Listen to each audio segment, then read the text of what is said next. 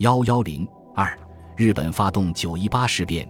一九三一年九月十八日晚，日本关东军故意炸毁沈阳附近柳条湖村南满铁路路轨，随后谎称中国军队破坏铁路，攻击日军，并以此为由向沈阳发起进攻，炮轰北大营中国军队，从而制造了九一八事变。当时张学良统帅的东北军总人数达三十万人左右。事变发生时，张部因参加中原大战。仪式关内约十一万人，留在东北的部队尚有近二十万人。日本方面，关东军正规部队万余人，另有在湘军人约一万人，满铁沿线的警察等约三千人，共计约二点三万余人。力量上，中方完全可与日军一战。但是，面对日本的武装侵略，南京国民政府和东北地方当局都没有足够的抵抗决心。事变爆发前后。张学良有一系列关于不抵抗的指令。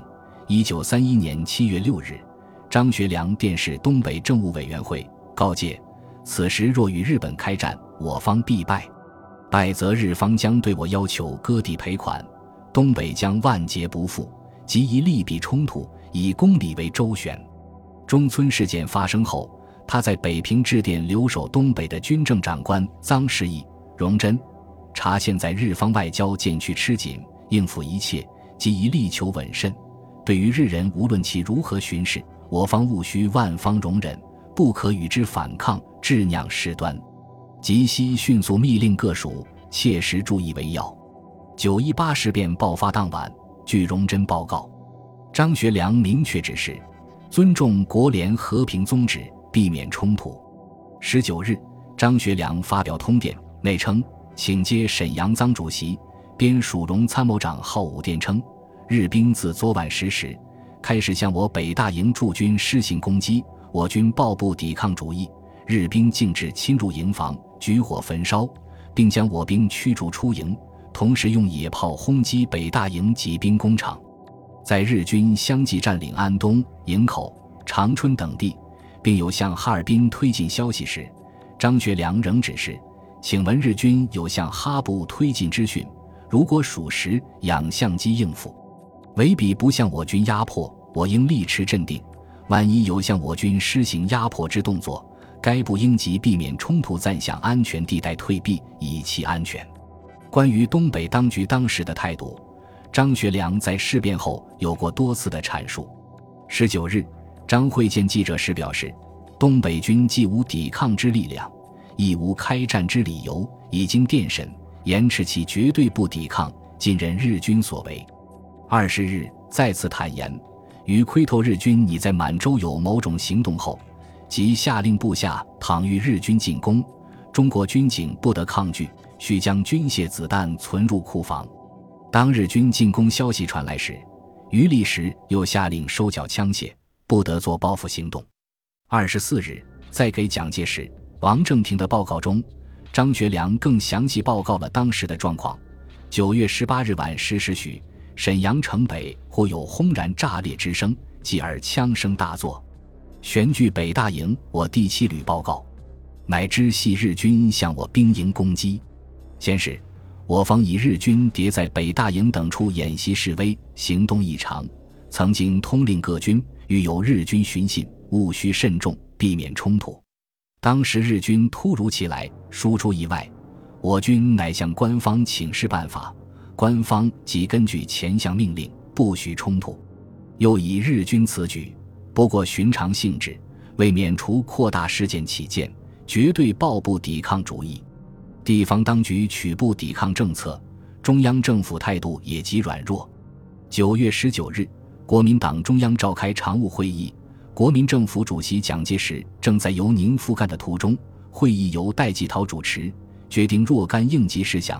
众议对外仍采素之国际联盟，请其主持公道；对内则急谋全国国民及本党同志牺牲成见，一致联合。又电催届时寻及返京妥商一切。二十日，国民党中常会续开临时会议，决议致电越方要求共谋团结于武。定二十三日，全国下半旗纪念国耻，并停止娱乐一天。十九、二十两日，国民政府外交部两次对日提出抗议，要求日军立即退出占领区，恢复原状，并保留进一步提出正当要求之权。二十一日，蒋介石回到南京，召集吴志辉、张静江、戴季陶、邵元冲等会商处理方针。蒋对日前中央临时常会决定的若干办法表示赞同，主张对日避免扩大战争，向国际联盟与非战公约签字各国申诉，求得公平的决断。同时，对国内必要口岸及首都加紧警卫，并谋求与越方妥协。二十二日，蒋在南京公开发表的讲演中强调，此刻必须上下一致，先以公理对强权。以和平对野蛮，忍辱含愤，暂取逆来顺受态度，以待国际公理之解决。二十三日，南京国民政府发表《告全国国民书》，宣告政府现时即以此次案件诉之于国联行政会，以待公理之解决，故以严格命令全国军队对日军避免冲突，对于国民亦一致告诫，务必维持严肃镇静之态度。然为维持无国家之独立，政府已有最后之决心，为自卫之准备，绝不辜负国民之期望。为应付内外危机，九月底，国民党中央执行委员会常务委员会决定设立特种外交委员会，作为对日政策之研议机关，同时抽调部队北上驻防，将讨越及剿共计划西予停缓，并将日军侵占东北三省市诉诸国联。信赖国联公理处断，南京国民政府对核战的态度，在其告学生书中说得很清楚：宣战问题绝不能以学生之罢课与否为衡者也。可战而不战，以亡其国，政府之罪也；不可战而战，以亡其国，政府之罪也。备战未必而轻于一战，以亡其国，政府之罪也；备战完妥而不敢战，以亡其国，政府之罪也。就当时中国的客观环境而言，这篇书告强调的显然是不可战的一面。当时，南京中央处理事变的基本方针为：军事上不抵抗，外交上不与日本直接交涉，依靠国联主持公道。蒋介石在次年曾明确表示，以中国国防力量薄弱之故，报日乃得于二十四小时内侵占之范围基于辽吉两省，若再与绝交宣战之口时，则以我国海陆空军备之不能多接充实，必至沿海各地及长江流域，在三日内系为敌人所蹂躏。